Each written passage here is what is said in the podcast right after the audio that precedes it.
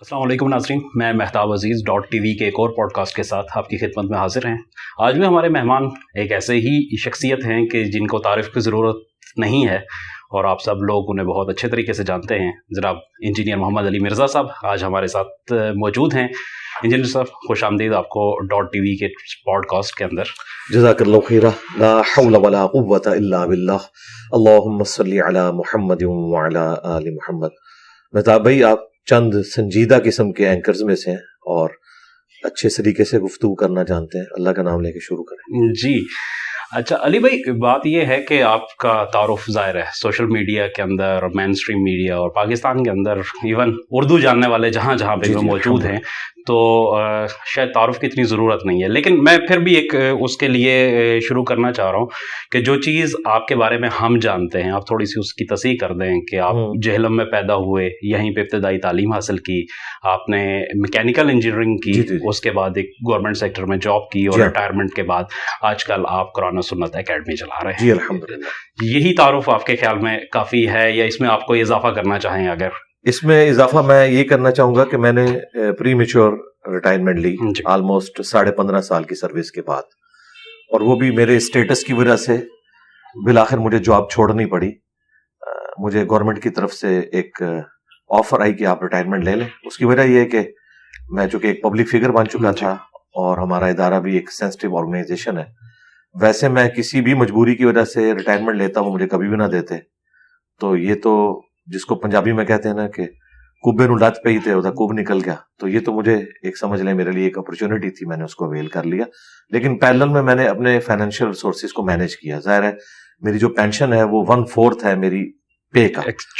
تو اس دوران جو میں نے کچھ والد صاحب کی جو انکم تھی اور پلس جو کچھ میں نے جاب کے دوران کچھ سیونگز کی تو اس کی بنیاد پہ ایک اسلام آباد میں گھر بنا لیا تھا۔ اچھے وقت میں کہیں کوئی ایک سستے داموں اس وقت چالیس ہزار روپیہ مرلہ زمین مل گئی تھی۔ تو اس کا کرایہ بھی مجھے آ جاتا ہے۔ تو آلموسٹ ایک لاکھ روپے تک میری اس وقت انکم ہے۔ یعنی جو پچپن ہزار کے قریب یہ پینشن اور جی۔ پلس وہ مجھے کرایہ کے بعد۔ اللہ کا۔ شکر ہے۔ جوائنٹ فیملی سسٹم میں سارا گزارا چل رہا ہے۔ جی ماشاء اللہ اچھا علی بھائی ایک تو تعارف یہ ہوا کہ جو آپ کی پروفیشنل تعارف ہوا۔ لیکن ایک چیز اور بھی ہے مذہبی حوالے سے آپ نے خود اپنی کئی ویڈیوز میں بتایا کہ آپ جب پیدا ہوئے تو آپ کا خاندان بریلوی مسلک جی، سے جی، تعلق ایسے ہی۔ رکھتا تھا پھر آپ دیوبندی مسلک میں کنورٹ ہوئے پھر اس کے بعد اہل حدیث ہوئے اور پھر ان سب سے بالا تر ہو گئے جی جی تو۔ یہ جو یہ جو سٹیپ بائی سٹیپ تھا اس تھوڑا سا پروسیس کو مجھے بتائیں کہ کیا پروسیس اس طرح؟ دیکھیں ہم تو ایک اسٹانچ بریلوی فیملی میں پیدا ہوئے اور بچپن ہی سے مولانا الیاس قادری صاحب جو دعوت اسلامی والے ہیں مدنی چینل والے ان کا تعارف آلموسٹ مجھے پانچویں کلاس کے اندر ہو چکا تھا۔ پہلی دفعہ وہ کھاریاں آئے تھے۔ جی۔ تو والد صاحب کے ساتھ ہم گئے تھے۔ اور پھر جب شعور کی عمر کو پہنچے آلموسٹ میٹرک لائف کے اندر تو دعوت اسلامی کے اجتماعات میں جانا شروع کر دیا۔ اور اس کے بعد ایف ایس سی کی تو اس دوران بھی آنا جانا تھا۔ پھر یونیورسٹی میں جا کے تھوڑا اوپن ماحول تھا۔ تو ہمیں ایک یہ ماحول بھی اویلیبل ہو گیا اور ویسے بھی ماں باپ سے دور تھے۔ عموماً ماں باپ کی طرف سے ریسٹرکشن ہوتی ہے زیادہ کوئی اسٹانچ مذہبی نہ بن جائے۔ تو وہ بھی اس اعتبار سے اٹھ گئی ہاسٹل میں لائف تھی۔ تو بجائے کسی بری سوسائٹی میں پڑھتے ہم دعوت اسلامی میں ہی ہم رہے۔ اور اللہ کا شکر ہے کہ اس کی وجہ سے ایٹ لیسٹ ایک جو تقوا پرہیزگاری اور آخرت اورینٹڈ ہونا یہ ساری فکر مولانا الیاس قادری صاحب کو میں کریڈٹ دوں گا کہ ینگ ایج میں ہمیں ان کی صحبت اس اعتبار سے مل گئی ان کی جماعت کے اعتبار سے۔ پھر ڈگری کر کے جون ٹو تھاؤزینڈ میں میں فارغ ہوا میکینیکل انجینئرنگ اور اس کے بعد آلموسٹ ایک ڈیڑھ سال تو میں گھر رہا۔ اور پیرل میں میں نے مختلف جگہ جابس کے لیے اپلائی کیا۔ تو الٹیمیٹلی ایک سینسٹیو آرگنائزیشن میں جو اٹامک انرجی کا ایک نیس کام ادارہ ہے اس میں این ڈی سی میں میں نے جاب مجھے مل گئی ٹو تھاؤزینڈ ون کے اینڈ کے اندر۔ اور ٹو تھاؤزینڈ ٹو میں میں نے جوائننگ دی۔ تو ابھی تک تو میں ایک بریلویت کو کنکلوڈ کر بیٹھا تھا۔ لیکن یہ جو ایک ڈیڑھ سال میں نے گھر میں گزارا میں نے اس ایک ڈیڑھ سال میں بخاری مسلم تفسیر کے ساتھ پڑھی۔ اور وہ بھی بریلوی علماء کی جی۔ غلام سول رضوی صاحب فیصلہ آباد میں بہت بڑے عالم دین تھے فوت ہو چکے ہیں۔ انہوں نے آلموسٹ کوئی گیارہ جلدوں میں شرح صحیح بخاری لکھی اور شرح صحیح مسلم سات جلدوں میں غلام سو سعیدی صاحب کراچی میں بہت بڑے ایک عالم دین تھے ان سے تو میری ملاقات بھی ہے۔ وہ میں نے پڑھی تو آہستہ آہستہ میرا ذہن کھلا۔ اس دوران دعوت اسلامی میں ایک کوئی آپس کا اختلاف ہوا جس کی وجہ سے پھر دعوت اسلامی سے ہم ہٹ گئے۔ وہ کوئی مذہبی اختلاف نہیں تھا یعنی ایک مینیجریل اس کی وجہ سے پھر اتنے متنفر ہوئے کہ ہم نے چونکہ ایک آئیڈلائز کیا ہوا تھا مولانا الیاس قادری صاحب کو وہ پھر چیز ٹوٹ گئی۔ اور پھر یعنی ایک ذاتی حد تک تو پریکٹسنگ رہے ہم، لیکن یہ نہیں تھا کہ کسی جماعت کو اس طریقے سے لے کے چلے۔ تو یہ ٹرننگ پوائنٹ اصل میں آیا ہے 2007 آفس کی طرف سے مجھے لیپ ٹاپ ملا تو میں شام کے وقت میں اس میں قرآن پاک کا ترجمہ آڈیو میں لگا کے سنتا تھا۔ تو مجھے پہلی دفعہ آئیڈیا ہوا کہ قرآن پاک کو پری ڈیٹرمنٹ ریزلٹس کے بغیر پڑھنا چاہیے۔ صحیح اسی دوران ڈاکٹر سرار صاحب کا تعارف ہوا اور پھر وہاں سے جب ڈاکٹر سرار صاحب کو میں نے سننا شروع کیا تو مجھے اندازہ ہوا کہ ہمارے مکب فکر میں توحید کے اعتبار سے کافی جو ہے وہ خامیاں موجود ہیں۔ اور اسی کی وجہ سے میں دیوبندیت کی طرف گیا تبلیغی جماعت کی طرف سے۔ کیونکہ میرے دماغ میں تھا شاید ڈاکٹر سار صاحب دیوبندیت ہم۔ کو پروموٹ کرتے ہیں۔ وہ تو جب میری ان سے ملاقات ہوئی تو مجھے آئیڈیا ہوا کہ وہ تو دیوبند اور اہل حدیث کے درمیان میں تھے۔ اور اہل حدیث کو کمپیریٹیولی بہتر سمجھتے تھے اس اعتبار سے۔ نماز وہ رفری دین سے پڑھتے تھے اور کبھی کبھار چھوڑ بھی دیتے تھے لیکن بہرحال اس کو بہتر سمجھتے تھے جو انہوں نے مجھے بتایا۔ 2008 کے اندر پھر میں نے باقی احادیث کی کتابیں پڑھی، اسی دوران 2007 میں میں نے حج کر لیا تھا۔ 2007 میں میں رائبنڈ اجتماع میں بھی گیا۔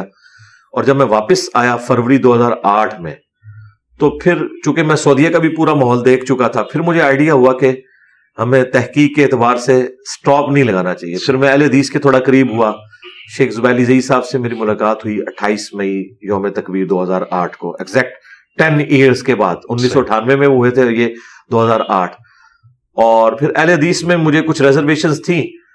وہ شیخ زبیر زئی صاحب رحمہ اللہ تو ان چیزوں کو ایکسپٹ کرتے تھے کہ یہ خامی ہے۔ دعوت و تبلیغ کا کام میں نے دو ہزار نو کے سٹارٹ میں کیا۔ تبلیغی جماعت میں۔ نہیں تبلیغی جماعت میں نہیں اچھا۔ اپنے پلیٹ فارم سے گھر میں ایک دوست احباب جو قریبی تھے ان کو درس دینا شروع کیا۔ اس دوران یعنی میں تو کنکلوڈ کر بیٹھا تھا کہ میں نے بغیر کسی لیول کے اہل حدیث مکتب فکر کو آگے لے کے چلنا ہے۔ صحیح۔ لیکن مجھے تھوڑے ہی عرصے میں اندازہ ہوا کہ اہل حدیث میں بھی ٹالرنس بالکل نہیں ہے۔ صحیح۔ وہ اپنے مسلک کی خرابی بھی ماننے کے لیے تیار نہیں ہے۔ اور یہ میں اللہ کا شکر ادا کروں گا کہ جب سے میری ویڈیو ریکارڈنگ شروع ہوئی ہے نا اس وقت تک میں فرقہ واریت کو تین طلاقیں دیکھ چکا تھا۔ صحیح۔ اس دوران میں نے اہل تشیع کو ایز اے مکتب فکر اسٹڈی کیا۔ ان کے علماء سے مل کے ان کی کتابیں پڑھ کے۔ اس کا مجھے بہت فائدہ ہوا لیکن اس طریقے سے جوائن کرنا وہ نہیں تھا۔ جوائن میرا آخری فرقہ جو ہے وہ اہل حدیث ہی تھا۔ اور اس کے بعد مجھے پتا چل گیا کہ یہاں پہ بھی خرابی ہے۔ اور جب ریکارڈنگ شروع کیا میں فرقہ واریت کو چھوڑ بیٹھا تھا۔ اس لیے مجھے کوئی پرانی ویڈیو اس اعتبار سے نہیں دکھا سکتا کہ آپ فلاں فرقے کی طرف بلاتے تھے۔ اللہ کا شکر ہے۔ یہ تو ہو سکتا ہے کسی معاملے میں مجھے شرح صدر ہوا اور میں نے کسی بات میں کوئی لینیٹ ویو بعد میں لیا۔ وہ ہو سکتا ہے۔ وہ میری ویڈیو بھی ہے۔ انجینئر محمد علی مرزا کے دس رجوع۔ تو حالانکہ جب میں نے اس کے اگینسٹ بھی بات کی تھی تو میں نے دونوں رائے کو رکھا تھا کہ یہ میرے نزدیک بہتر ہے لیکن دوسری بھی ریجیکٹ ہونے والی نہیں ہے۔ صحیح۔ تو میں نے راستہ کھلا رکھا ہوا تھا اور اس کا مجھے فائدہ ہوا جب میں نے دوسرے موقف کو اڈاپٹ کیا تو مجھے کوئی مشکل نہیں آئی۔ ٹھیک۔ اچھا ایک چیز یہ بتائیے کہ آج جب ہم یہ گفتگو کر رہے ہیں تو ظاہر ہے یہ تینوں مسالک کے جو نارمل علماء ہیں، جو معاشرے کے اندر اس کو ریپرزینٹ کرتے ہیں۔ میں ان لوگوں کی بات نہیں کر رہا جو بہت علمی لحاظ سے کوئی بلند مرتبہ شخصیات ہیں۔ میں ان لوگوں کی بات کر رہا ہوں جو معاشرے میں ان کو ریپرزینٹ کرتے ہیں۔ یہ تینوں کم از کم آپ کے حوالے سے جو ہے نا بڑے متفق ہیں کہ جی آپ تو بڑا غلط کام کر رہے ہیں۔ تو اس کی کیا وجہ ہوئی؟ آپ کو کیا نظر آتا سب سے پہلی بات تو یہ کہ یہ تینوں آپس میں بھی ایک دوسرے کے خلاف متفق ہیں صحیح۔ اگر یہ صرف میرے خلاف متفق ہے نا تو کوئی ایسی بات نہیں ہے۔ مثلا اہل حدیث میں اور دیوبندی ہم تینوں بھی اس پہ متفق ہیں کہ بریلویوں میں خامی ہے۔ صحیح۔ اچھا اس طریقے سے میں بریلوی اور دیوبندی بھی متفق ہیں کہ اہل حدیث میں خرابی ہے۔ ہم، تو یوں اگر آپ دیکھیں تو تینوں کہیں نہ کہیں جمع ہو رہے ہیں۔ یہ ٹرائنگل۔ پھر بھی پوری ہو رہی ہے۔ اچھا لیکن حیران کن بات یہ ہے کہ یہ تینوں ایک دوسرے کو جنمی فرقہ سمجھتے ہیں؟ جی۔ ایک دوسرے کو گستاخ رسول مشرق واجب القتل اور یہ ان کے اتھینٹک علماء احمد ابریلوی صاحب خلیل احمد سہارنپوری صاحب ان لوگوں کے باقاعدہ فتوے ہیں۔ ایسا۔ المفند میں حسام الرمین میں احکام شریعت میں۔ لیکن حیران کن بات ہے میں ان تینوں کو مسلمان سمجھتا ہوں۔ جی۔ ان کے پیچھے نمازیں پڑھتا ہوں میں نے الگ مسجد نہیں بنائی چندہ بک نہیں بنائی اور چندہ بھی ان کو دیتا ہوں۔ میں ان سے علمی اختلاف رکھتا ہوں۔ اگرچہ میرے نزدیک اہل حدیث مکتب فکر اپنے منہج میں سب سے بہترین مکتب ہے منہج میں۔ جو اس کا بنیادی منہج منہج ہے منہج جس کو وہ کہتے ہیں۔ جس طرح اگر آپ مجھ سے پوچھیں کہ دنیا میں سب سے بہترین ریلیجن کس کا ہے تو میں کہوں گا مسلمان کا۔ لیکن اگلے ہی لمحے آپ مجھ سے پوچھیں کہ کیا مسلمان بھی بہتر ہے؟ میں ہوں مسلمان تو اپنے ریلیجن پہ نہیں چل رہا۔ اس طریقے سے اہل حدیث کا منج بہتر ہے۔ لیکن مسئلے کے اہل حدیث فرقہ اہل حدیث وہ کئی معاملات میں اسی منج سے ڈیویٹ کر چکا ہے انجانے میں۔ جی۔ مثلاً اہل البیت کے حوالے سے جو مقدمہ ہے اس میں ان کا جو موقف ہے وہ ناسبیت کی طرف مائل ہے۔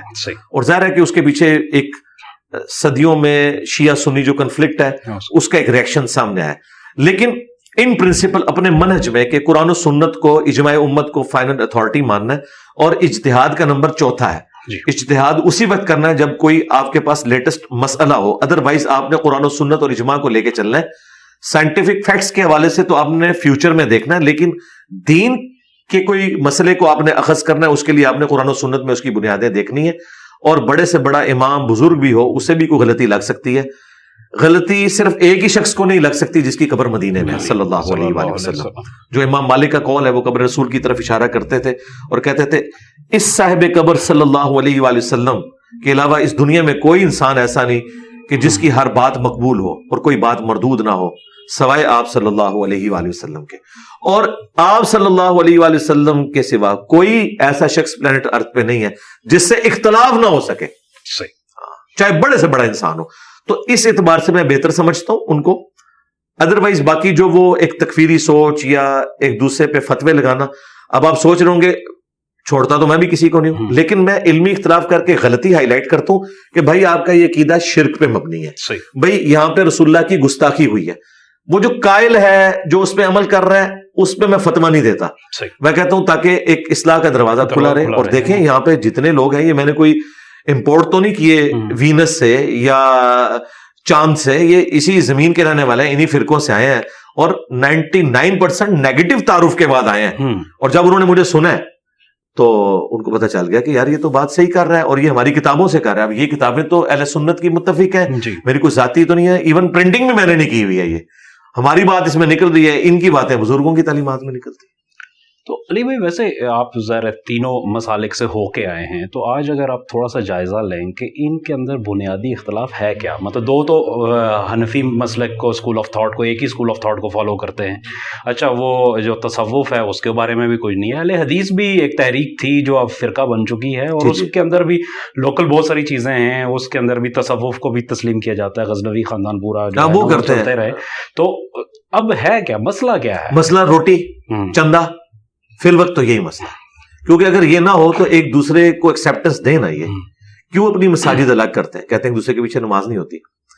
یہ تو اس وقت کا پریزنٹ مسئلہ ہے۔ باقی سٹارٹ کہاں سے ہوا تھا؟ ظاہر سٹارٹ ہوا ہے پرانے بزرگوں سے۔ جن کے لیے میں کہتا ہوں کہ کام انہوں نے ڈالا۔ یعنی انہوں نے ڈیویشن کی۔ زد پہ ہٹ درمی میں بعض اوقات بات سمجھ نہیں آئی۔ اور جی شروع میں شاید ان کا اختلاف فروئی نوعیت کا تھا پھر ماننے والے اس کو بڑھا کے لے گئے۔ اور اس میں جو سب سے بڑا کردار ادا کیا نا جی وہ ہماری جو حکومتیں تھیں نا مسلمانوں کی۔ جی۔ مثلا سلطنت عثمانیہ۔ پندرہ سو سترہ سے انیس سو سترہ تک چار سو سال تک انہوں نے ہر میں مکہ میں چار مسلح ڈال کے رکھے۔ جی۔ حنفی شافی مالکی ہمبلی انہوں نے اسلام کی جمعیت کو کیسے توڑا؟ چار امام کھڑے کر دیے۔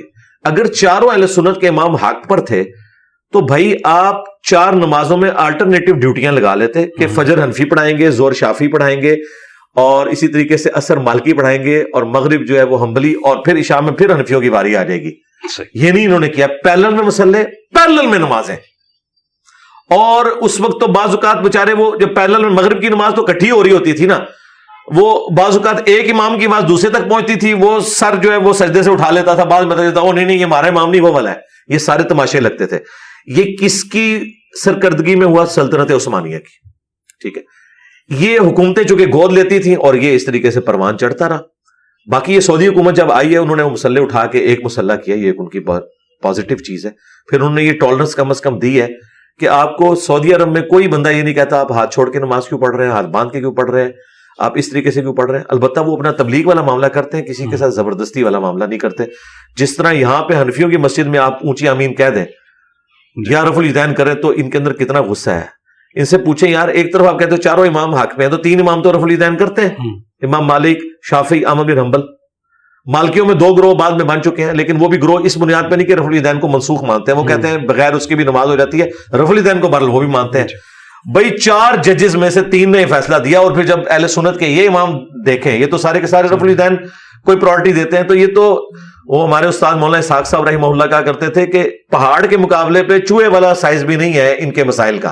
لیکن ان کا کانفیڈنس لیول عروج پہ اس لیے کہ انہوں نے حکومت کی ہے۔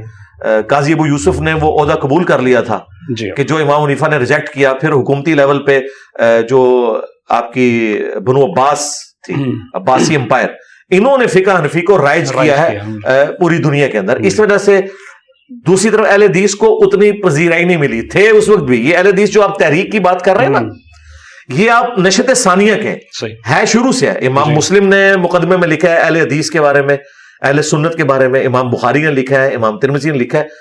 اور یہ یہ ٹرم اس وقت سے یوز ہو رہی ہے۔ صحاب الحدیث اہل حدیث اہل سنت۔ ایون شیخ عبد القادر جلانی نے لکھا ہے کہ اہل حدیث ہی اہل سنت ہے۔ تو پریکٹیکلی یہ سب کچھ موجود تھا۔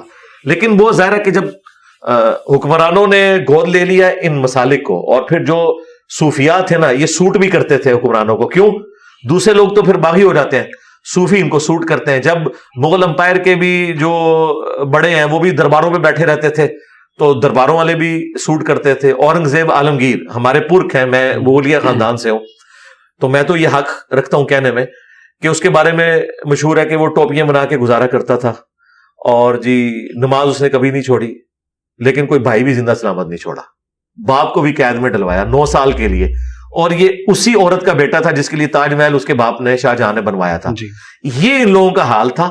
یہ مسلمان حکمران تھے مسلمان حکومتیں تھیں۔ نہ یہ اسلامی حکومتیں تھیں نہ اسلامی حکمران تھے یہ مسلمان حکمران تھے۔ اس میں کوئی شک نہیں جی علی بھائی لیکن ایک دیکھیں دوسرا ورژن بھی موجود ہے۔ مثلا آپ نے ایک مثال دیا حرم کے مسلوں کا۔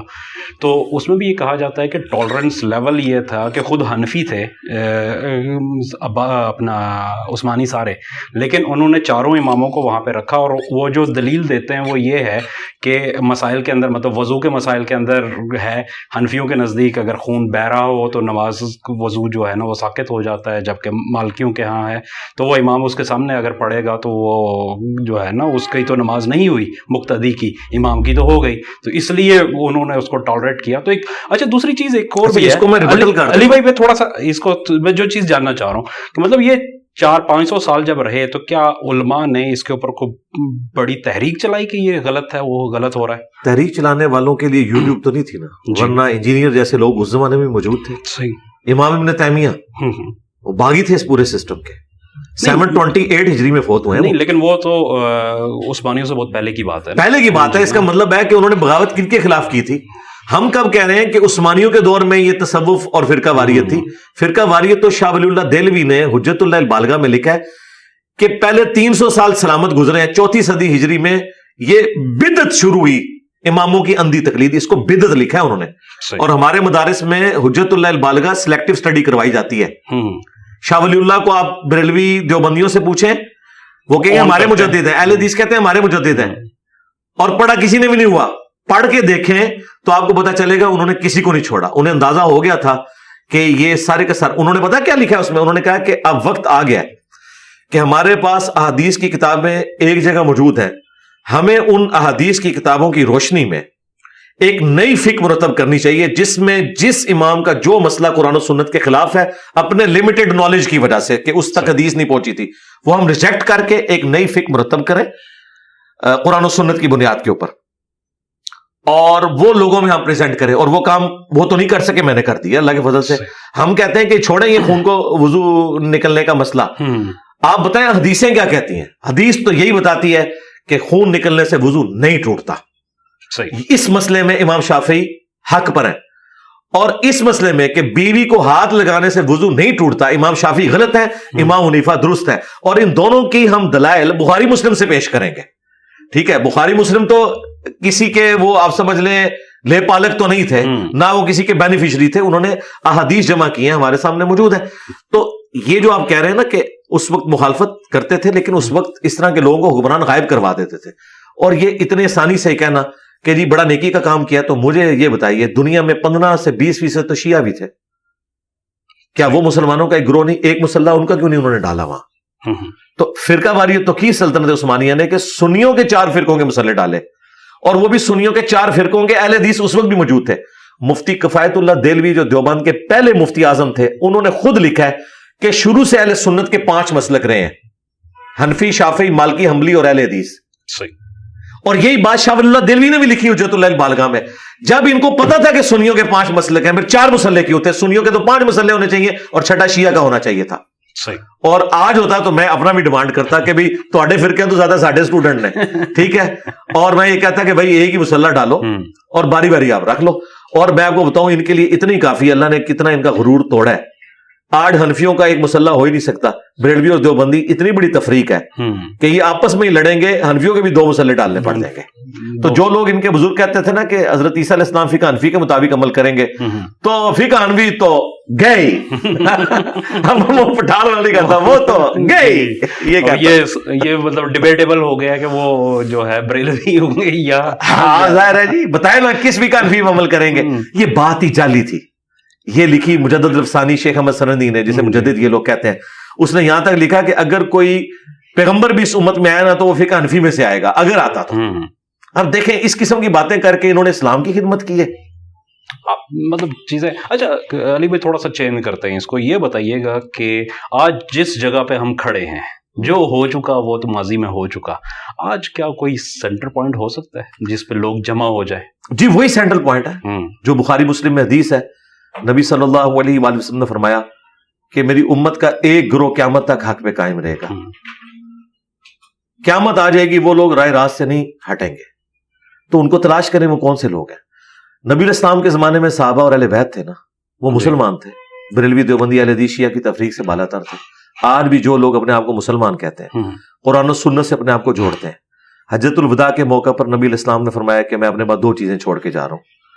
المستدرک للحاکم میں یہ حدیث ہے۔ اللہ کی کتاب اور اس کے نبی کی سنت۔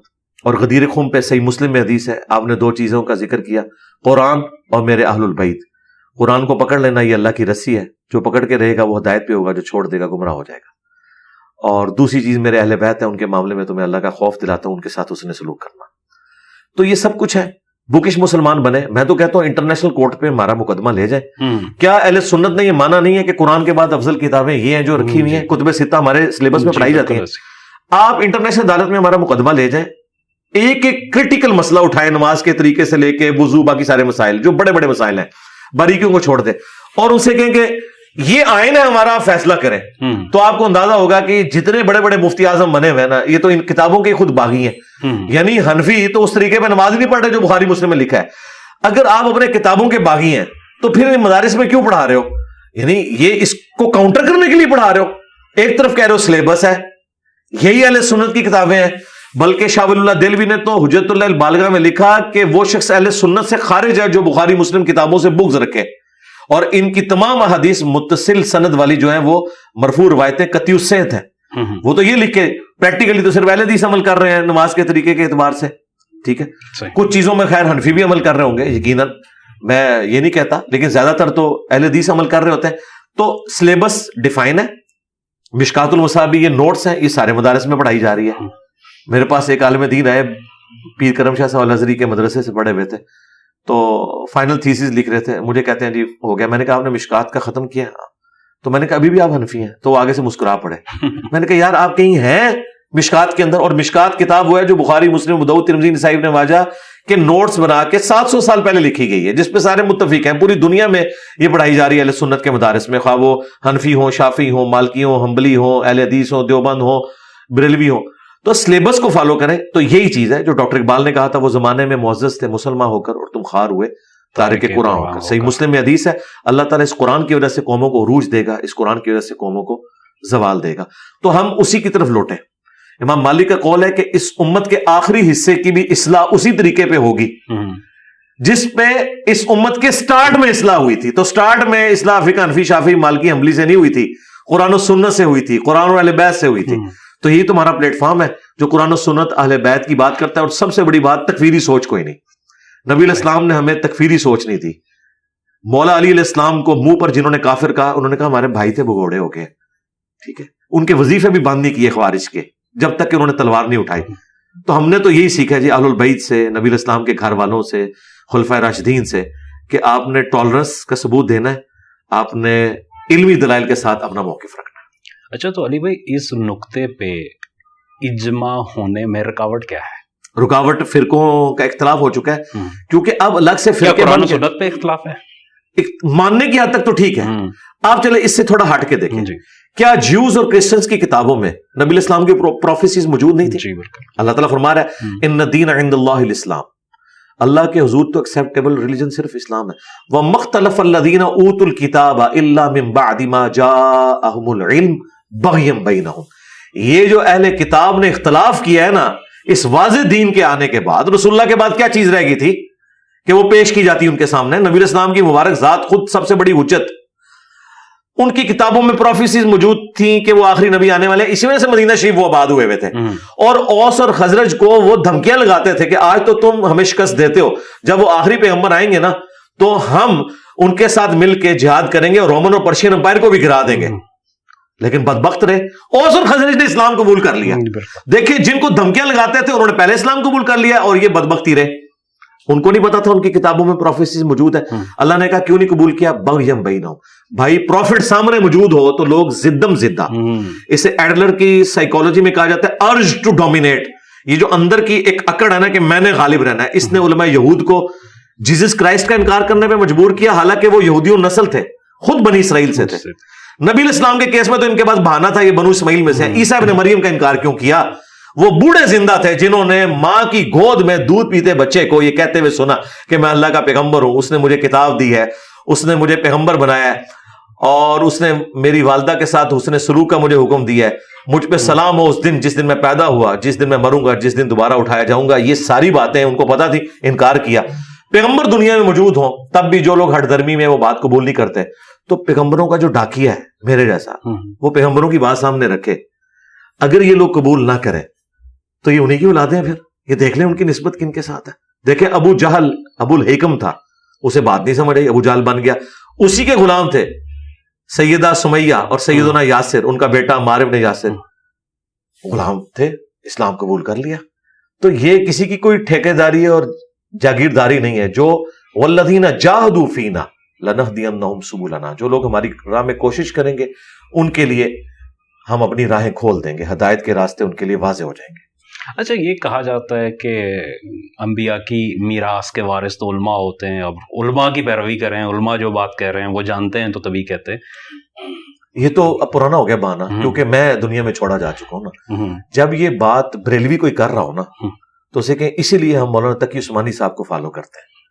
تو اتنی بڑی زبان کھول کے گیا وہ تو ہے ہی گمراہ ہے۔ تو اسے کہ تو تو جاہل ہے وہ عالم ہے۔ نہیں نہیں وہ گمراہ ہے۔ بس پھر اسے سمجھا دیں کہ علماء کی پیروی کرنی ہے۔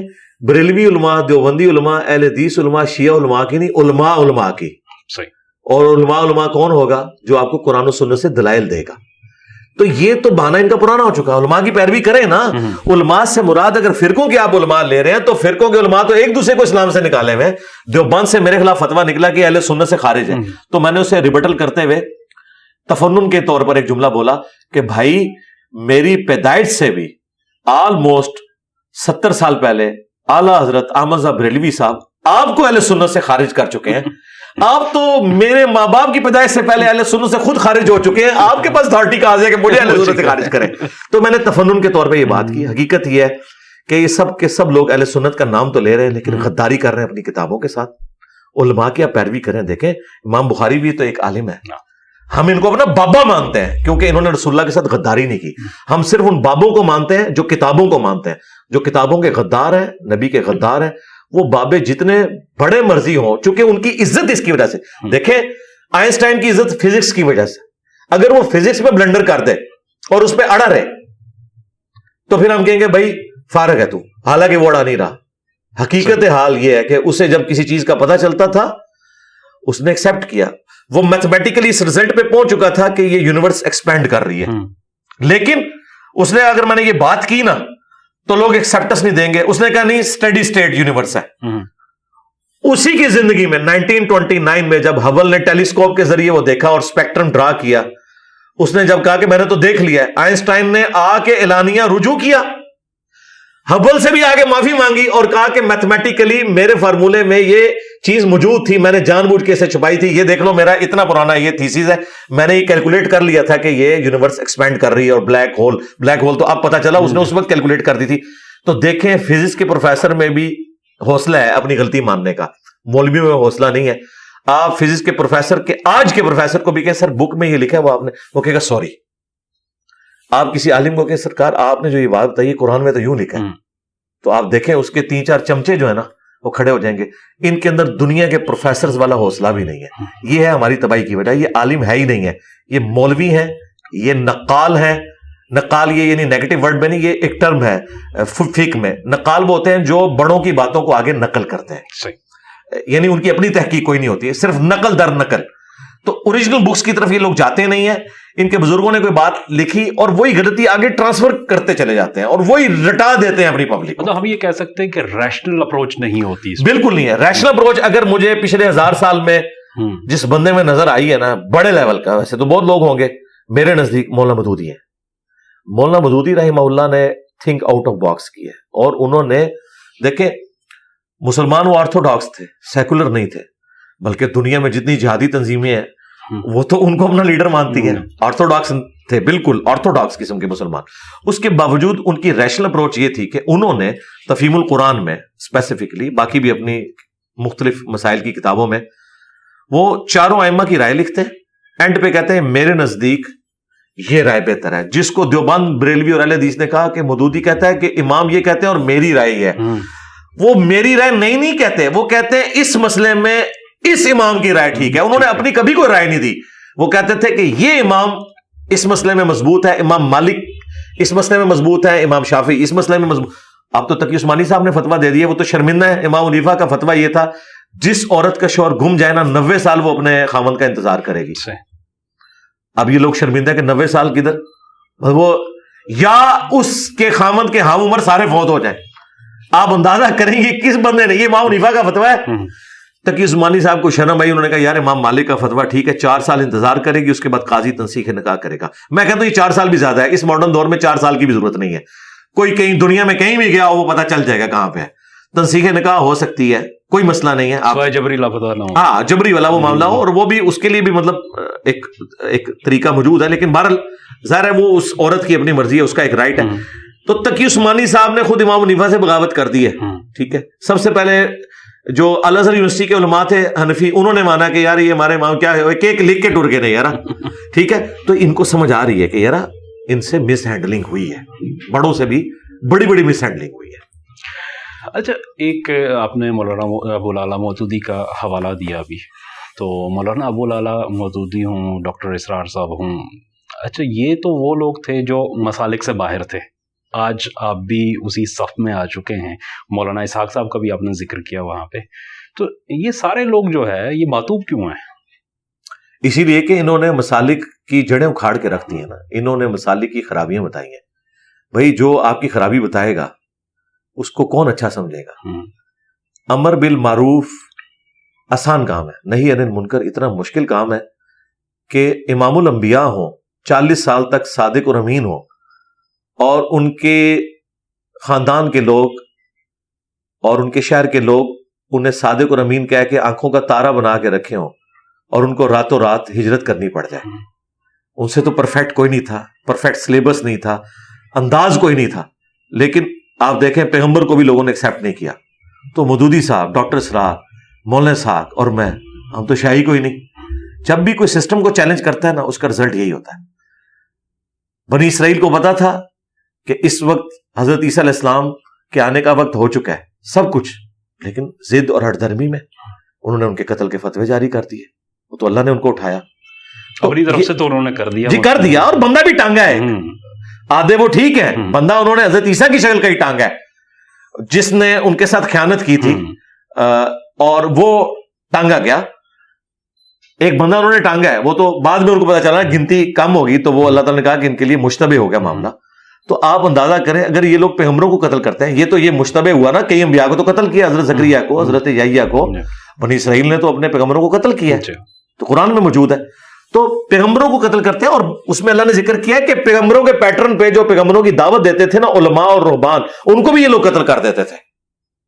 یہ تو آج فریڈم آف ایکسپریشن نہ ہو یہ ڈیموکریٹک ویلیوز نہ ہو۔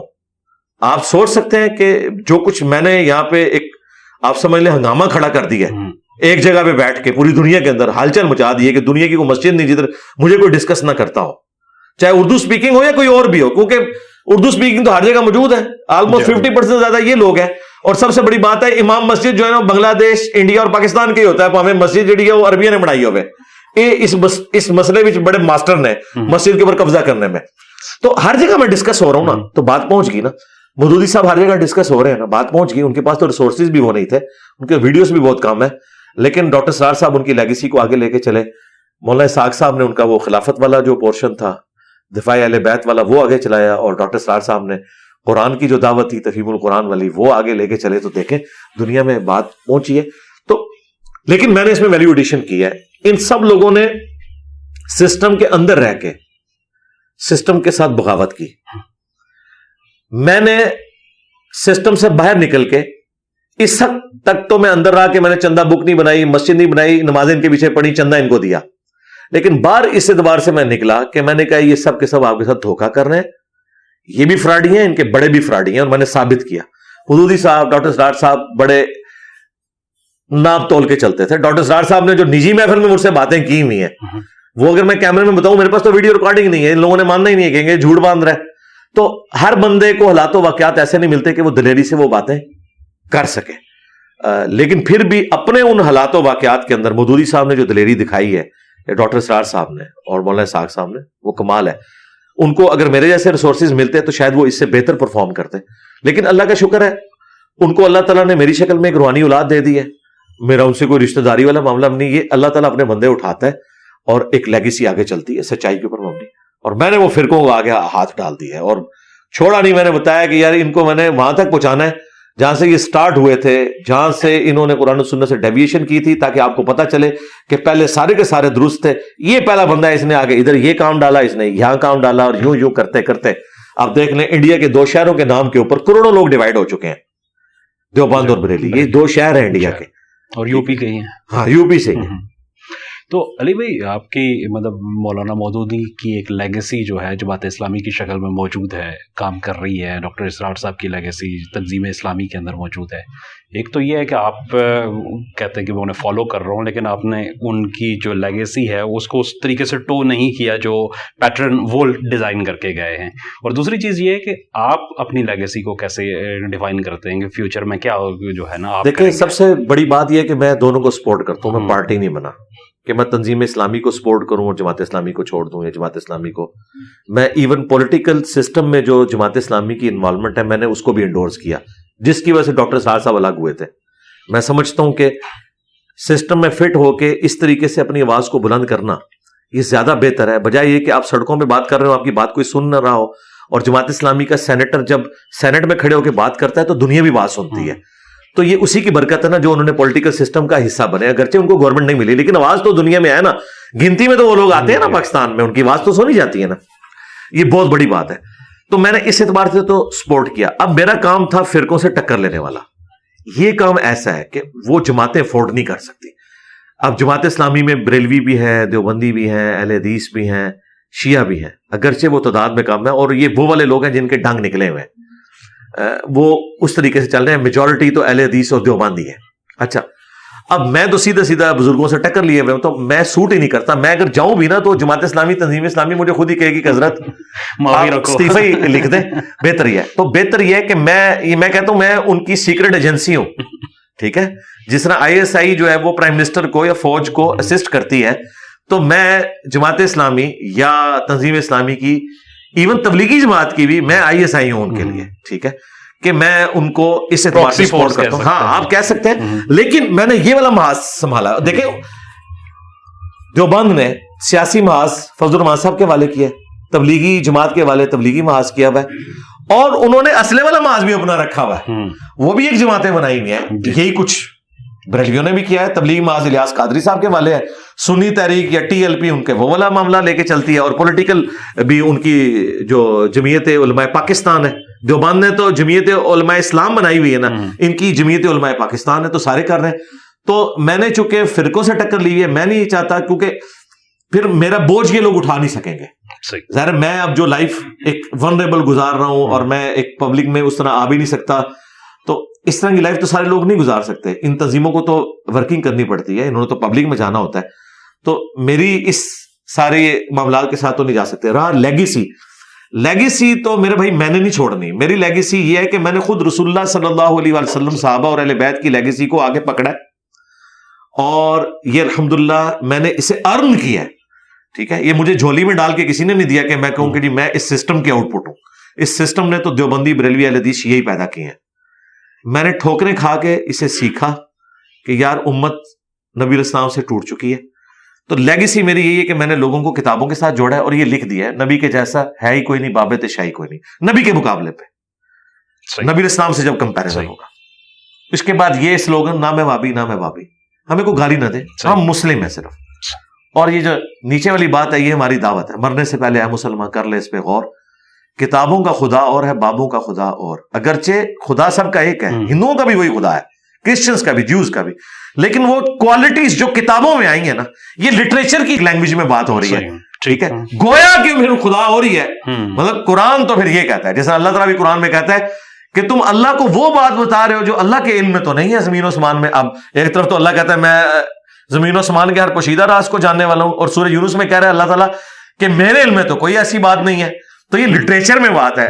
یہ بھی کلپ کاٹا جا سکتا ہے اللہ تعالیٰ کا۔ ایک طرف تو کہہ رہے مجھے سب وہ اللہ تعالیٰ یہ کہہ رہا ہے کہ مراد ایسی کوئی چیز ہے ہی نہیں۔ جب میرے علم میں نہیں ہے اس کا مطلب تم جھوٹ بول رہے ہو۔ تو یہ ہم جو کہتے ہیں نا بابوں کا خدا۔ اور مراد یہ کہ بابوں نے اس طریقے سے خدا کو نہیں مانا جو کتابوں میں لکھا تھا۔ تو گویا پھر کسی اور خدا کو ہی مان رہے تھے۔ اگرچہ وہ اپنے زوم میں یہی سمجھتے تھے کہ یہی خدا ہے جس کو ہم مان رہے ہیں۔ اچھا آپ کے اوپر دو اعتراضات بہت زیادہ کیے جاتے ہیں۔ عمومی طور پہ ایک تو یہ کہا جاتا ہے کہ آپ کا لہجہ جو ہے نا وہ تھوڑا سا ان کے خیال میں غیر مناسب ہے۔ اور دوسری اعتراض یہ ہے کہ آپ کا جو موقف ہے وہ اہل سنت کی نسبت اہل تشیح کا جو مسلک ہے اس کو پروموٹ زیادہ کرتا ہے۔ لوگ اس سے یہ تاثر لیتے ہیں کہ شاید ان کی بات زیادہ درست ہے۔ دیکھ لیجیے شیعہ کی کون سی کتاب یہاں پڑھی ہوئی ہے سوائے قرآن کے؟ جیسے میں قرآن کی بات کروں گا کہ نہیں یہ تو کامن ہے۔ تو نیچے آ جائیں دیکھ لیں۔ تو منج تو میرا اہل سنت کا ہے۔ البتہ جو لوگ اہل سنت کلیم کر رہے ہیں وہ باغی ہیں ان کتابوں کے۔ تو میں تو ان کو سمجھتا ہوں کہ وہ اہل سنت میں نقب ڈال رہے ہیں۔ کوئی ناسبیت کو لے کے چل رہا ہے کوئی رافضیت کو لے کے چل رہا ہے۔ اہل سنت کو یہ فالو نہیں کر رہے۔ باقی رہا انداز۔ انداز سے مسئلہ نہیں ہے ان کو۔ میرے بھائی ان کو مسئلہ ہے میرے دلائل سے اس کے لیے انہوں نے کوئی نہ کوئی بہانہ تلاش کرنا ہے۔ اور اسی انداز میں دنیا میں چینج لائی ہے کہ اتنے کانفیڈنس سے ایک بندہ چھکے پہ چھکا مارتا جا رہا ہے۔ یعنی میں نے مثال دی کہ نائنٹین نائنٹی سکس میں جیسے سوریا کو انہوں نے ایک لیفٹ آرم بالر کے طور پہ انٹر کیا تھا۔ کسی نے سوچا تھا کہ دنیا کا کوئی بالر اسے نہیں بچے گا۔ ایمبروز کو ایک اوور میں چار چھکے مار دیے۔ لوگوں نے کہا، بلہ چیک کرو۔ وچ اسٹیل پہ ہے دے۔ ہر بندے نے چک کے باہر مار دو کتنی اپنے عروج پہ تھے۔ وکار یونس، وسیم اکرم، وہ کسی کو خاطر بھی نہیں لاتا تھا۔ جو بندہ اپنی مٹی پلیت کروانا چاہتا تھا جے سوریا اس کے سامنے کھڑا ہوا تھا۔ تو ان کو اندازہ ہی نہیں تھا ہمارے ساتھ ہو کیا گئی ہے۔ تو اس نے آ کے کرکٹ کا رخ ہی بدل دیا۔ پہلے پندرہ اوور والا اس نے رخ دیا۔ یا نیوزی لینڈ گریٹ بیچ تھا وہ کون تھا وہ جو کبو اوپنر تھا جو آیا تھا نائنٹین نائنٹی ٹو میں۔ یہ دو بندے تھے جنہوں آ کے یہ کانسیپٹ کیا۔ تو میں نے تو اللہ کے فضل سے یہ انداز اڈاپٹ کیا اور یہ سنت انداز ہے۔ آپ مجھ سے جب نارمل گفتگو بھی کر رہے تھے تو میں کوئی چیخا نہیں آپ کے اوپر۔ کیونکہ ہم گفتگو کر رہے ہیں۔ جب سوال پوچھیں گے تو ممبر کا ایک تقاضا ہے۔ صحیح مسلم میں ٹو تھاؤزینڈ فائیو نمبر حدیث ہے۔ نبی الاسلام جب ممبر پہ چڑھتے آپ کی آواز بلند ہو جاتی غصے میں اضافہ ہو جاتا آنکھیں سرخ ہو جاتی گویا کہ کوئی جرنیل اپنی فوج کو تیار کر رہا ہے۔ یہ جمعے کا خطبہ ہے جو پبلک گیدرنگ ہے۔ جمعے کا خطبہ ڈاکٹر سرار کے سٹائل میں ہوگا۔ مودودی صاحب یا غامدی صاحب کے سٹائل میں نہیں ہوگا۔ ٹھیک ہے؟ ہاں جب آپس میں ہم مل بیٹھ کے ظاہر ہے میں اپنی بیوی سے تو اس طریقے سے بات نہیں کرتا ہوں گا اپنے بچوں سے تو ایسے بات نہیں کرتا۔ شاید افریدی صاحب جب کرکٹ کے میدان میں ہوتے ہیں تو وہ کرکٹر کے طور پہ اپنی بیوی سے تو اس طریقے سے تو اپیل کر کے وہ چائے اگر مانگیں گے تو پھر ٹائم کیا مت چاہتے نہیں لبنے ہاں پیالی لبے گی۔ ٹھیک ہے۔ تو یہ ایک اعتراض ان کا غلط ہے۔ میرا یہ دعویٰ ہے جی سرکار، اس پلانٹ ارتھ پہ مجھ سے زیادہ سافٹ بندہ ہی اپنی دعوت میں کوئی نہیں ہے۔ اتنا بڑا دعویٰ ہے۔ بشرطے کہ وہ ٹاپک میرا ایڈریس کر رہا ہوں۔ تارے جمی صاحب میرا ٹاپک ایڈریس نہیں کر رہے گامدی صاحب میرا ٹاپک ایڈریس نہیں کر رہے۔ ڈاکٹر اسرار نے میرا والا ٹاپک کبھی نہیں اڈاپٹ کیا۔ یہ اختلافی موضوعات کے اوپر گستاخانہ عبارتوں کے اوپر۔ اس پہ جو بولتا ہے نا جی دیکھ لیں خادم رضوی صاحب نے مزار اقبال پہ کہا تھا وابیاں دی کیڑی گل ہے تے سورا دے سور نے۔ احمد بریلوی صاحب نے کیڑی اذان ہے۔ اذان ہے۔ انہاں دی اذان دا کہ احترام؟ ان کی اذان کا کوئی احترام نہیں ہے تو سوروں میں بھی سور ہے۔ یعنی خنزیر میں بھی خنزیر ہے۔ اچھا۔ احمد بریلوی صاحب نے لکھا ہے کہ کفار کی مساجد مثل گھر کے ہے۔ وہابی دیوبندی اہل حدیث ان کی نہ نماز نماز ہے، نہ جماعت جماعت ہے۔ ان کی اذان کا بھی جواب نہ دیا جائے۔ پھر انہوں نے لکھا کہ یہ ایک لاکھ دفعہ بھی اگر اللہ کا نام لیں تو زبیہ مردار ہی رہے گا۔ تو مجھے بتائیں میرے سے زیادہ نرم کون ہے؟ دیوبندیوں نے لکھا، احمد بریلوی، ان کی جماعت ایک شیطانی لشکر ہے جو ہم پہ حملہ آور ہو گیا ہے۔ میرا ابھی بھی دعویٰ ہے، مجھ سے پہلے کوئی بندہ اس ٹاپک کے اوپر اتنا سافٹ نہیں آیا کہ جو یہ ساری گالیاں کھائے پیشن سے بات کو بیان کرے، بغیر گالی دیے اور اس کے بعد کہے کہ چندہ آپ کو ہی دوں گا، نماز آپ کے پیچھے پڑھوں گا۔ مسجد الگ نہیں بناؤں گا۔ آپ کی مسجد میں نماز پڑھوں گا، میرے سارے اسٹوڈنٹ آپ کی مسجد میں نماز پڑھیں گے۔ اتنا حوصلہ کتنا ہے؟ یہ حوصلہ تو بریلوی دیوبندیوں کے بڑے بزرگوں میں نہیں تھا۔ تو اللہ کا شکر ہے، ہم نے یہ لیگیسی چھوڑی ہے کہ فرقہ واریت کو ختم کیا۔ ہمارے اسٹوڈنٹس تو شیعہ کی مسجد میں نماز پڑھتے ہیں۔ ابھی میں نے آپ کو نماز پڑھائی، میں نے ایک ہاتھ باندھ کے نماز پڑھی کا ہاتھ چھوڑ کے۔ مجھے تو کوئی آر نہیں ہے۔ اللہ کا شکر ہے۔ تو یہ لیگیسی ہے۔ چلیں علی بھائی، ایک چیز اور یہ ہے کہ صحابہ کے حوالے سے کچھ آپ پہ اعتراضات کیے جاتے ہیں کہ آپ ان کے بارے میں بھی زبان ذرا سخت استعمال کر جاتے ہیں؟ تو کیا آپ ایک تو اگر وضاحت کر دیں ظاہر آپ نے جو وضاحت کی ہے میرے خیال میں اس میں آ گئی ہے بہت ساری بات لیکن تھوڑے سی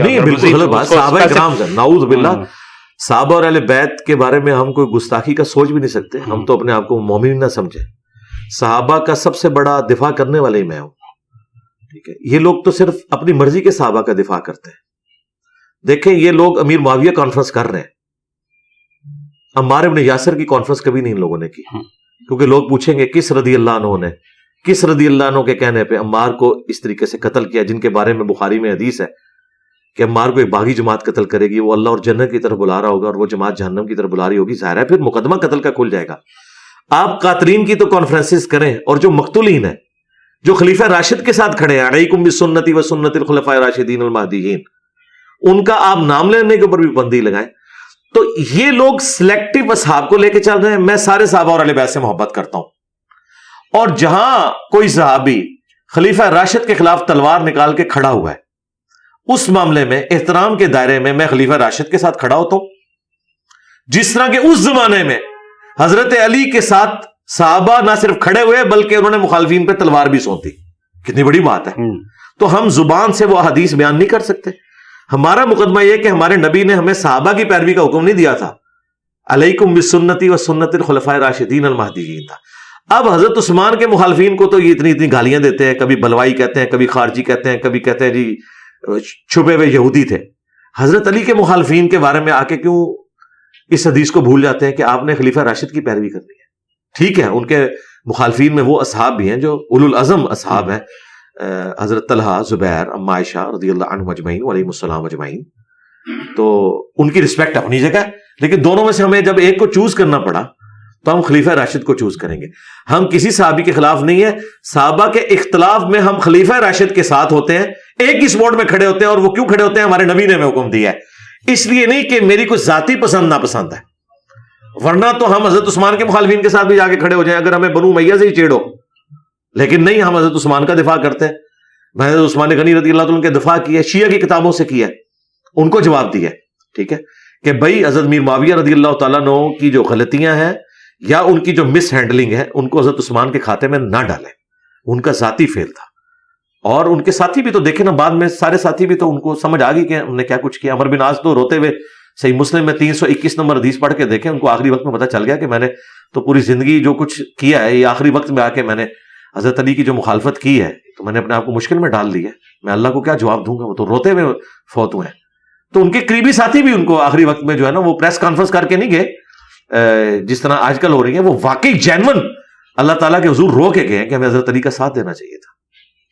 اچھا علی بھائی، ایک چیز یہ ہے کہ قرون اولا کا جو تصور ہمارے ہاں عام طور پہ پیش کیا جاتا ہے۔ وہ ذرا مفوق الفطرت سا لگتا ہے کیسے کہ جیسے انسانوں والا نہیں ہے انسانوں کا معاشرہ نہیں ہے کوئی فرشتوں کا معاشرہ ہے جس کے اندر کوئی غلطی کسی اس کی گنجائش ہی نہیں ہے۔ تو کیا یہ بھی ایک ہماری سوشل جو جھوٹ ہے جھوٹ ہے۔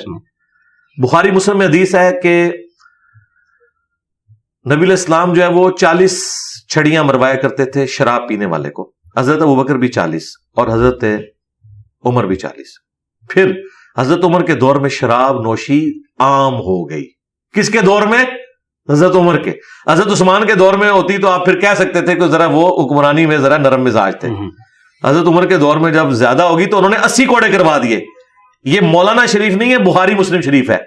تو یہ تھا فرشتوں کا معاشرہ کہ حضرت عمر کے دور میں شراب نوشی عام ہو گئی تھی۔ کیوں؟ وظیفے لگ گئے لوگوں کے۔ رومن اور پرشین پیر گر گئی لوگوں نے کہا ٹھیک ہے ورلڈ کپ جیت لیا۔ پاس ورلڈ کپ ساڑھے کو ہے۔ اسی حکومت کریں گے لیکن اللہ تعالیٰ تو کسی کو بھی غالب نہیں رہنے دیتا۔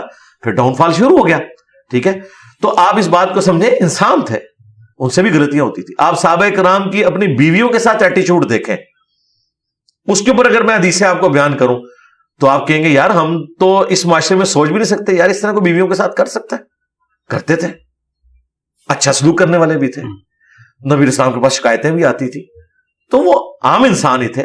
ہاں ایک ان میں خوبی تھی کہ جب ان کو دین کے حوالے سے کوئی بات پتہ چلتی تھی کمٹمنٹ کے ساتھ اس پہ چلتے تھے۔ سمینا اوتانا کرتے تھے۔ بشری کمزوریوں سے وہ آزاد کوئی نہیں تھے۔ سیدھی سی بات ہے۔ اگر بشری کمزوریوں سے آزاد ہوتے تو نبی الاسلام زانی کی حد جاری کرتے۔ ٹھیک ہے۔ بخاری میں حدیث ہے، نبی الاسلام کا ایک صحابی تھا، اس کا نام تھا ہمار۔ ویسے ہمار گدے کو کہتے ہیں نک نیم تھا ان کا۔ تو وہ ان زمانوں میں لوگ جانوروں کے ناموں کے اوپر نام رکھ لیا کرتے تھے۔ تو وہ نبی الاسلام کو ہسایا کرتا تھا۔ جو واقعات سنا کے ہسایا کرتے ہیں تو یہ وہ آپ کو ہسایا کرتا تھا، شراب پیتا تھا۔ کوڑے لگتے تھے، پھر مجلس میں آ جاتا تھا، پھر شراب پیتا تھا، پھر کوڑے لگتے تھے۔ ایک صحابی نے کہا لانا تھا تیرے اوپر تو نبی کی مجلس میں بیٹھنے والا بندہ اور یہ حرکتیں تو کرتا ہے۔ نبی السلام نے کہا لانا نہ بھیجو، یہ اللہ اور اس کے رسول سے محبت کرتا ہے۔ کام کیا کر رہا ہے اور یہ، تو یہ کبھی اوپر، کبھی نیچے، یہ سارے معاملات چلتے رہتے تھے۔ ہمارے لیے صحابہ کا نام رول ماڈل اسی لیے کہ وہ ماں فوق الفطرت انسان نہیں تھے۔ اسی دنیا کے باشندے تھے۔ ایون انبیاء بھی اللہ تعالیٰ ان کی غیبی پروٹیکشن کرتا ہے ورنہ فطروں سے ان کو بھی گزرنا پڑتا ہے۔ دیکھیں قرآن میں آیا کہ یوسف بھی اس عورت کا کسد کر لیتا اگر ہماری برہان نہ دیکھتا۔ کیوں کسد کر لیتا؟ وہ تو ماں تھی۔ چاہے وہ منہ بولی تھی پالا تو تھا نا۔ آج منہ بولے بیٹے سے سوچے وہ تصور کر سکتے اپنی ماں کے بارے میں کہے گا نہیں توبہ توبہ۔ تو قرآن تو کہہ رہا ہے۔ کہ یوسف بھی کسرت کر لیتا اگر وہ اپنے رب کی برہان نہ دیکھتا۔ اس کا مطلب ہے اللہ تعالیٰ پیغمبروں کو اسپیشل پروٹیکشن دیتا تھا۔ وہ مخلص لوگ تھے۔ ہم مخلص ہو سکتے ہیں مخلص نہیں ہے مخلص چنے ہوئے مخلص اخلاص شو کرنے والے۔ زیر اور زبر کا فرق ہے۔ اچھا۔ نبی اسلام کے بارے میں آپ دیکھ لیں۔ نبی اسلام بیٹھے ہوئے صحیح مسلم میں حدیث ہے۔ سامنے سے کچھ عورتیں گزری آپ کی نظر اچانک پڑ گئی۔ آپ نے نظر جھکائی۔ اور مسلم میں حدیث ہے میرے رب نے مجھے حکم دیا جب نامحرم پہ نظر پڑے تو میں فوراً جھکا لوں۔ آپ اندر گئے اپنی بیوی سے تعلق قائم کیا باہر آئے اور فرمایا کہ اگر کسی کی نامحرم عورت پہ یوں اچانک نظر پڑ جائے اور اسے بھلی معلوم ہو تو اپنی بیوی کے پاس جائے اس کے پاس بھی وہی ہے۔ دیکھیں آپ کے پیغمبر کوئی ڈھکی چپی بات نہیں کرتے وہ بالکل کلیئر کٹ بات کرتے ہیں ارمت کو تعلیم دیتے ہیں۔ تو یہ ماں فوق الفطرت جو معاملات انہوں نے تو بابوں کو بنایا ہوا ہے۔ جا۔ تو اسی تو ہم کہہ رہے ہیں بابے نے شاہی کوئی نہیں چھوڑ دیں۔ اچھا مجھے بتائیں ان بابوں کی لیگیسی جو لے کے چل رہے ہیں اس زمانے میں ان کے تو عورتوں کے اسکینڈل آتے ہیں۔ ان کی تو گاڑیوں کے جائیدادوں کے اسکینڈل آتے ہیں۔ سب کے سب لوگ پالیٹیشنز ہیں M N A M P S ہیں۔ وزیر ہوتے ہیں ہر حکومت میں۔ لوگ کہتے ہیں نہیں یہ ڈبا پی رہے ہیں۔ ہم کہتے ہیں اصلی کدھر ہے جو سارے ڈبا ہوتے ہیں صرف اصلی وہ ہے جس کا پتہ نہیں چلا کہ یہ ڈبا ہے۔ تو اس کا اب جو ہے ہماری جو مذہبی جو روایات ہیں وہ ہماری جو سوشل لائف ہے اس سے تو پھر نکل رہی ہے نا۔ دیکھیں نا تو اللہ نے ہمارے ذریعے ایک آواز بلند کی ہے۔ میں نے تو بہت پہلے کہا تھا، اگر ہمارا پلیٹ فارم نہ ہوتا تو آپ کی ینگ جنریشن نے ایتھیسٹ ہو جانا تھا۔ کیونکہ جو ریلیجن آپ نے ان کو بتایا نا شبدہ بازیوں والا، یہ تو دین نہیں ہے۔ سیدھی سی بات ہے۔ قرآن و سنت کی تعلیمات تو یہ نہیں ہے۔ ٹھیک ہے۔ آپ لوگ سائنس سے نفرت کرتے ہیں اور قرآن تو ایک ہزار سے زیادہ آیات جو ہے سائنٹیفک فیکٹس کے اوپر فزیکل فنامنا آف نیچر کے اوپر ہے تو ماڈرن دور میں میں سمجھتا ہوں مولانا بدودی رحمہ اللہ اس کے بعد ڈاکٹر سرار صاحب احمد اداز صاحب ڈاکٹر ذاکر نائک یہ ہمارے پلیٹ فارم سے اللہ کا شکر ہے۔ اس میں تو خیر بہت بڑے پیمانے پہ ہوا نا۔ یہ لوگ تو اپنی اپنی بات کرتے ہیں نا۔ میں نے تو چھوڑا ہی کسی کا کچھ نہیں ہے نا۔ جس نے جو بات کی میں نے تو بابوں کی ایک ایک چپ درست کی ہے۔ یعنی یہ نہیں کہ میں نے اپنی صرف بات رکھی ہے۔ میں نے اس کا روٹ کاز انالیس کیا ہے کہ جدھر جدھر جس نے فراڈ کیا نا میں نے کہا نہیں چھوڑوں گا۔ نہیں چھوڑوں گا۔ میدان میں لے آؤ۔ جس کو کہتے ہیں نا، وہ ایک جواد نقوی صاحب نے بڑی اچھی بات کی تھی کہ انجینئر صاحب انستھیزیا کے بغیر آپریشن کرتے ہیں، ٹھیک ہے؟ اور یہ میری مجبوری ہے۔ میں انستھیزیا بھی دے کے بھی آپریشن کروں نا، تب بھی یہ ڈر ہے کہ ان کو ہوش ہی نہ آئے، تو اس لیے مجھے بعض اوقات اس طرح کے آپریشن کرنے پڑ جاتے ہیں۔ تو میں نے تو اللہ کے فضل سے اور میں نے سے مراد ہے، اللہ نے کام لیا ظاہر ہے، کوئی شخص اتنی ہمت دکھا سکتا ہے۔ لوگ کہتے ہیں یار کس ملک میں رہ کے کس طرح کی باتیں کر رہے ہیں؟ تو دیکھیں ہمارے مخالفین کتنے اٹھے، کیا کچھ نہیں انہوں نے کیا۔ ایف آئی آر سے لے کے مرڈر اٹمپ سے لے کے مسجدوں میں جمعے پڑھانے سے لے کے۔ آج دیوبند مدرسے کا کل ہمیں کسی نے انڈیا سے وہ بھیجا ہمارے اسٹوڈنٹ نے۔ مطلب دیوبند کے محتمم جو چار روزہ پانچ روزہ اپنا کورس کروا رہے ہیں اور وہ باقاعدہ انہوں نے پورا ارینج کیا کہ اپنے مسلک کو ایسے لے کے چلنا ہے۔ اس میں ایک دن پورا میرے اوپر رکھا ہے انجینئر مرزا کا فتنا جی جی۔ ٹھیک ہے؟ بریلویوں کا فتنا نہیں لکھا ہوا اس میں۔ قادیانیوں کا فتنا الگ سے لکھا ہوا ہے۔ اور منکرین حدیث کا فتنا الگ سے لکھا ہوا ہے اور انجینئر صاحب کا فتنا الگ سے لکھا ہوا ہے۔ یعنی آپ دیکھیں کہ انہوں نے ہیٹ فیل کر دی ہے کہ یہ یہ امپائر اب یہ کھڑی ہو رہی ہے امپائر۔ کچھ عرصہ پہلے ویسے دیوبند نے مولانا مودودی کے حوالے سے بھی ایک پوری ورکشاپ کنڈکٹ کروائی تھی جی جی۔ مناظر مودودی صاحب تو ان کو ہزم ہو گئے ہیں۔ مودودی صاحب کا غم ان کو بھول گیا ہے۔ مشکلیں پڑی اتنی آسان ہو گئیں۔ انہوں نے اب یہ جو آپریشن دیکھا ہے نا، وہ کہتے ہیں مودودی صاحب تو وہ شریف آدمی تھے، وہ تو خلافت ملوکیت لکھ کے چلے گئے۔ وہ تو جو خریدتا تھا، وہ خریدتا تھا۔ انجینئر صاحب نے تو ایک ریڈی بان کے ہاتھ میں بھی جنگ جمل صفین نہروان کا کلپ پہنچا دیا اور حدیثیں وہاں دکھا دی خریدنے کی ضرورت ہی نہیں ہے۔ اور حدیثوں سے مقدمہ پیش کیا ہے۔ ایک جج کے ہاتھ میں بھی، ایک جرنیل کے ہاتھ میں بھی، ایک وکیل کے ہاتھ میں بھی، ایک ڈاکٹر کے، ایک انجینئر کے ہاتھ میں بھی۔ اور دیکھیں، ہماری آواز ہر طبقے تک پہنچ رہی ہے۔ ایون جو لکھنا پڑھنا نہیں جانتا نا۔ ان میں بھی لوگ ہیں انٹلیکچوئل میں بھی ہیں۔ یہ کون سی دعوت ہے؟ آپ ان بڑے لوگوں کا جن کا ذکر کر رہے ہیں نا ان کو تو ممی ڈیڈی لوگ انٹیلیجنشیا سنتا ہے۔ لیکن ہماری بات انٹیلیجنشیا کو بھی ویسے ہی سمجھ آتی ہے جس طرح عام پبلک کو سمجھ آ رہی ہے گراس روڈ لیول کے اوپر۔ تو مودودی صاحب تو ان کو اب ہزم ہو گیا وہ کہتے ہیں مودودی صاحب تو کچھ کیا ہی نہیں ہے اور یہی وجہ ہے کہ جو سمجھدار علماء ہے انہوں نے اسٹیٹمنٹ دی اپنی نجی محفلوں میں کہ انجینئر مودودی سے بڑا فتنہ ہے۔ کیونکہ وہ فتنہ بہت تھوڑے لوگوں تک تھا۔ وائرل نہیں ہوا تھا۔ اس زمانے کے اعتبار سے وائرل تھا۔ علماء نے دیکھے ان کے خلاف جو کتابیں لکھی ہیں نا وہ اس خلافت و ملوکیت کا جواب دیا ہے۔ جی۔ اور میں خلافت و ملوکیت کے دفاع میں جتنی دلیری سے بول کے میری جو ویڈیوز ہیں خلافت و ملوکیت اتنی پرنٹ نہیں ہوئی ہوئی ہیں جتنی میرے ان کلپس کی اور ویورشپ آئی ہوئی ہے۔ اور جو واٹس ایپ کے اوپر ہے وہ الگ سے اور جو ٹک ٹاک پہ الگ سے۔ تو وائرل تو مدودی صاحب آپ ہوئے ہیں۔ میں آپ کو مزے کی بات ہوں انڈین کشمیر آپ سمجھ لیں ہماری اس دعوت حق پلیٹ فارم کا گڑھ جس طرح نبی اسلام نے دعوت اٹھائی تو گڑھ مدینہ شریف تھا۔ جی۔ آپ دیکھیں کارل مارکس نے کتاب کہاں لکھی؟ رزلٹ نکلا رشیا کے اندر۔ ٹھیک ہے جرمنی میں اس کو نکال دیا وہاں سے۔ اچھا۔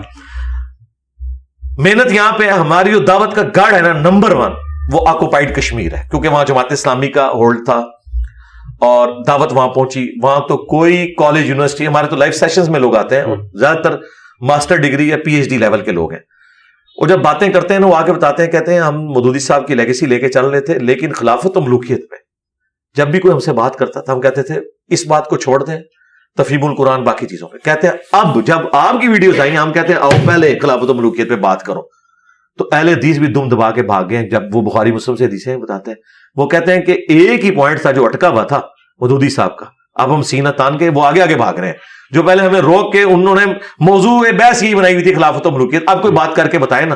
دیکھیں آ کے وہ لوگ جو کل تک ناسمیت کا علم اٹھائے ہوئے تھے نا آج وہ لوگ مولا علی کہہ رہے ہیں تو سیم راشدی صاحب۔ کسی نے سوچا تھا مولا علی لفظ بولیں گے؟ نیور وہ آج وہ مولا علی کہہ رہے ہیں۔ تو یہ دیکھیں تبدیلی ہم اللہ کے فضل سے لے آئے۔ اچھا گزشتہ دنوں ایک آپ کا کلپ دیکھنے کے اتفاق ہوا جو حماس کے حملے کے حوالے سے جی، جی۔ تو وہ مطلب میرے لیے بڑی حیرت انگیز بات تھی کہ اب جیسا حسینیت کا علم بردار یہ بات کہہ رہا ہے کہ حماس کو وسائل کے نہ ہونے کے اوپر جو ہے نا حملہ نہیں کرنا چاہیے تھا اور اس کا بہت جو ہے نا ہارش ریئیکشن آ سکتا ہے نہیں میں نے یہ بات ہی نہیں کی۔ دیکھا اچھا۔ آپ نے کہا کلپ دیکھا تھا۔ جی یہ جی۔ میری ویڈیو ایک گھنٹے سے زیادہ کی ہے۔ اچھا۔ نہیں میں نے شارٹ ہاں شارٹ کلپ نا ہمارے مخالفین نے جان بوجھ کے ہمارے متھے مارا۔ میں نے سٹارٹ لیا تھا یہ الف ٹی وی کے پروگرام میں بھی میں نے بات کی۔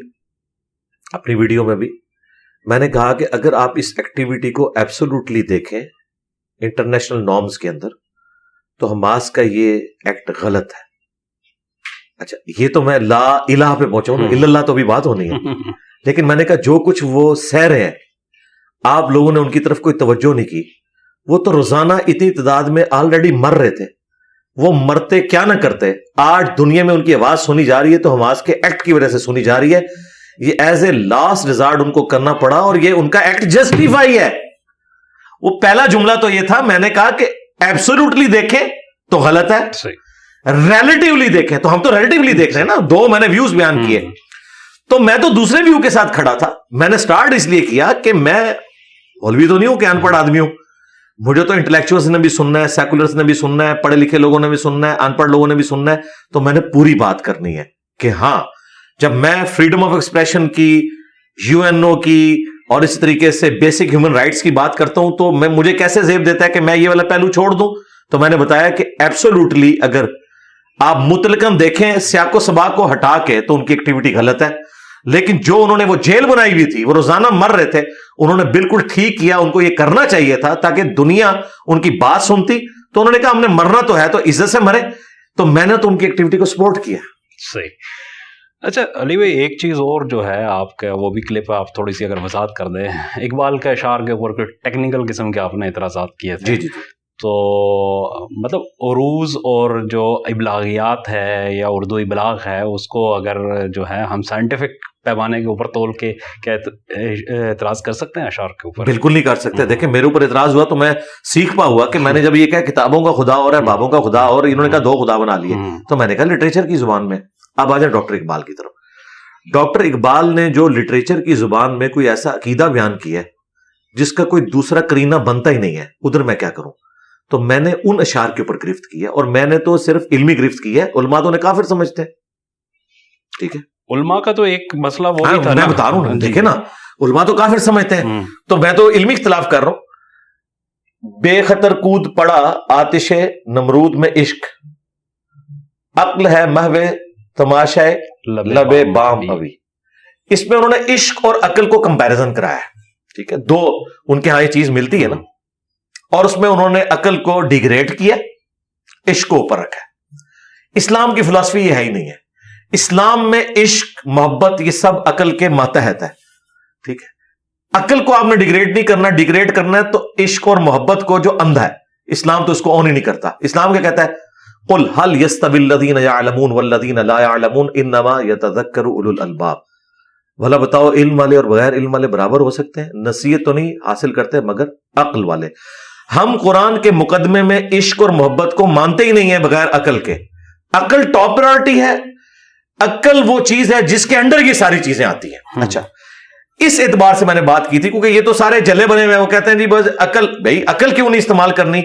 عقل استعمال کی ہے تو خالد بن ولید نے غزوہ موتا میں جب دیکھا کہ سامنے سے ایک لاکھ کی فوج آ گئی ہے اور میں تین ہزار ہوں تو وہ ریٹریٹ کر کے واپس آ گیا۔ آپ کو بتا دیں جیت کے واپس آئے۔